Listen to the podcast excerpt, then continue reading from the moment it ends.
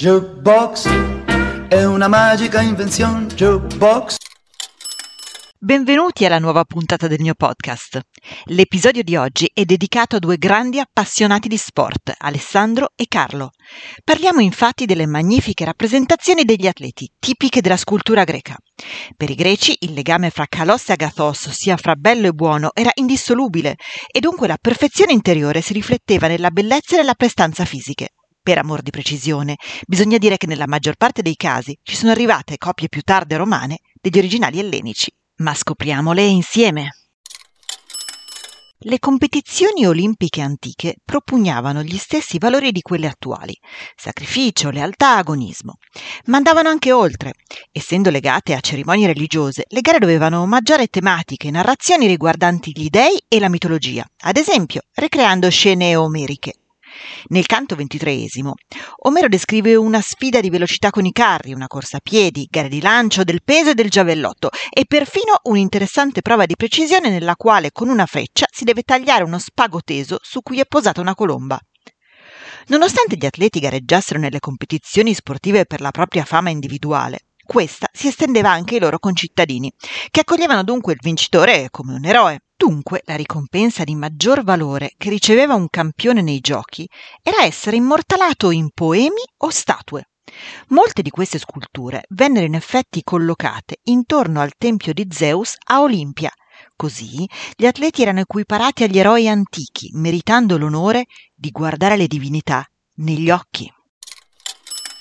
Fra i numerosi capolavori scultorei che raffigurano atleti, i critici tendono a non inserire né il famoso doriforo, ossia il portatore di lancia, perché probabilmente rappresenta Achille prima della battaglia e non uno sportivo, e nemmeno i bronzi di Riace, anche se la loro attività è ancora oggi oggetto di dibattito e le interpretazioni li collocano generalmente fra i soldati più che fra gli atleti. Di certo, invece, raffigura la specialità olimpica della lotta il famoso bassorilievo del Museo archeologico nazionale di Atene, risalente al VI secolo a.C., con due giovani lottatori che si fronteggiano in un feroce corpo a corpo. Uno dei due contendenti riesce a mettere in ginocchio il rivale e si lancia con tutto il suo peso sul corpo del perdente. In quel momento gli spettatori, giunti a Olimpia da tutta la Grecia, si alzano inneggiando al vincitore. Non conosciamo l'autore del bassorilievo, ma sul tema della lotta, un'altra opera notissima attribuita a Lisippo ritrae un pugile seduto, colto probabilmente in un momento di riposo dopo un incontro. Le mani sono protette da degli antichi guantoni costituite da tre fasce di cuoio tenute insieme da borchie metalliche. L'atleta si sta riposando, ma la tensione non è del tutto svanita se guardiamo lo scatto della testa verso l'osservatore. L'uomo è maturo e presenta i segni del tempo e dei numerosi incontri passati. Nell'ultima gara ha soprattutto rimediato dei duri colpi alle orecchie, che risultano realisticamente tumefatte. Sempre di Lisippo è l'Apoxionomenos, letteralmente colui che si deterge, che raffigura un giovane atleta nell'atto di pulirsi il corpo con un raschietto di metallo, che i greci chiamavano sistra e i romani strigilis, da cui deriva l'italiano strigliare. Era uno strumento di metallo usato per pulirsi dalla polvere, dal sudore e dall'olio spalmato sulla pelle prima delle gare di lotta. L'atleta è quindi raffigurato in un momento successivo alla competizione, in un atto che accomuna vincitore e vinti. La tecnica di proporzioni corporee di Lisippo portò un colpitissimo Plinio, secoli dopo ovviamente, a scrivere che gli scultori precedenti riproducevano gli uomini come erano, ma Lisippo invece come all'occhio appaiono essere. Il gruppo scultoreo che conosciamo come l'Auriga di Delfi, probabilmente commissionato dal tiranno di Gela, rappresenta un campione di corsa coi carri.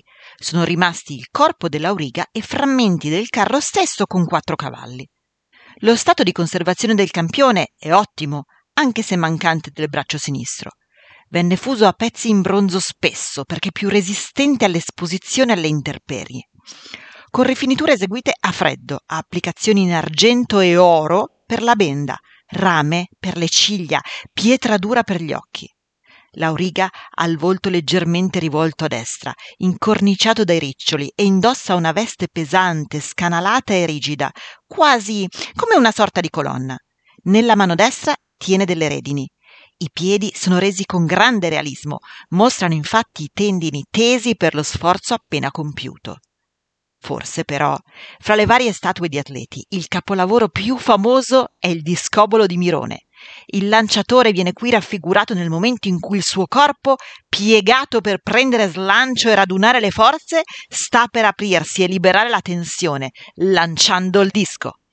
Gli storici dell'arte dell'antichità lodarono Mirone per la sua maestria nel ritmo e nella simmetria, ma criticarono, in particolare lo fece Plinio, l'assenza di emozioni sul volto. Questo aspetto, molto frequente nelle opere di età classica, è stato attribuito alla divinizzazione degli atleti, ossia all'idea che essi non percepissero lo sforzo e la fatica perché dotati di potenza e capacità sovrumane.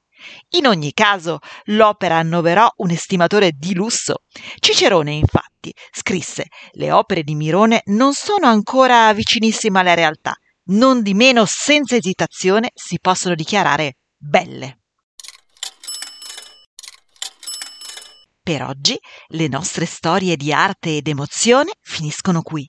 Ma se ti fa piacere sentirne una alla settimana, iscriviti come follower cliccando sulla piattaforma di audio che utilizzi e mi raccomando, scrivimi le tue curiosità, ma soprattutto le tue richieste e dediche all'indirizzo argiubox.dirtidarti.gmail.com Jukebox si scrive con la J e la K, Jukebox. Comunque trovi il mio indirizzo anche nella visualizzazione della pagina introduttiva che presenta il podcast. Ora ti saluto e spero di riaverti con me nei prossimi episodi. Che la bellezza sia con te.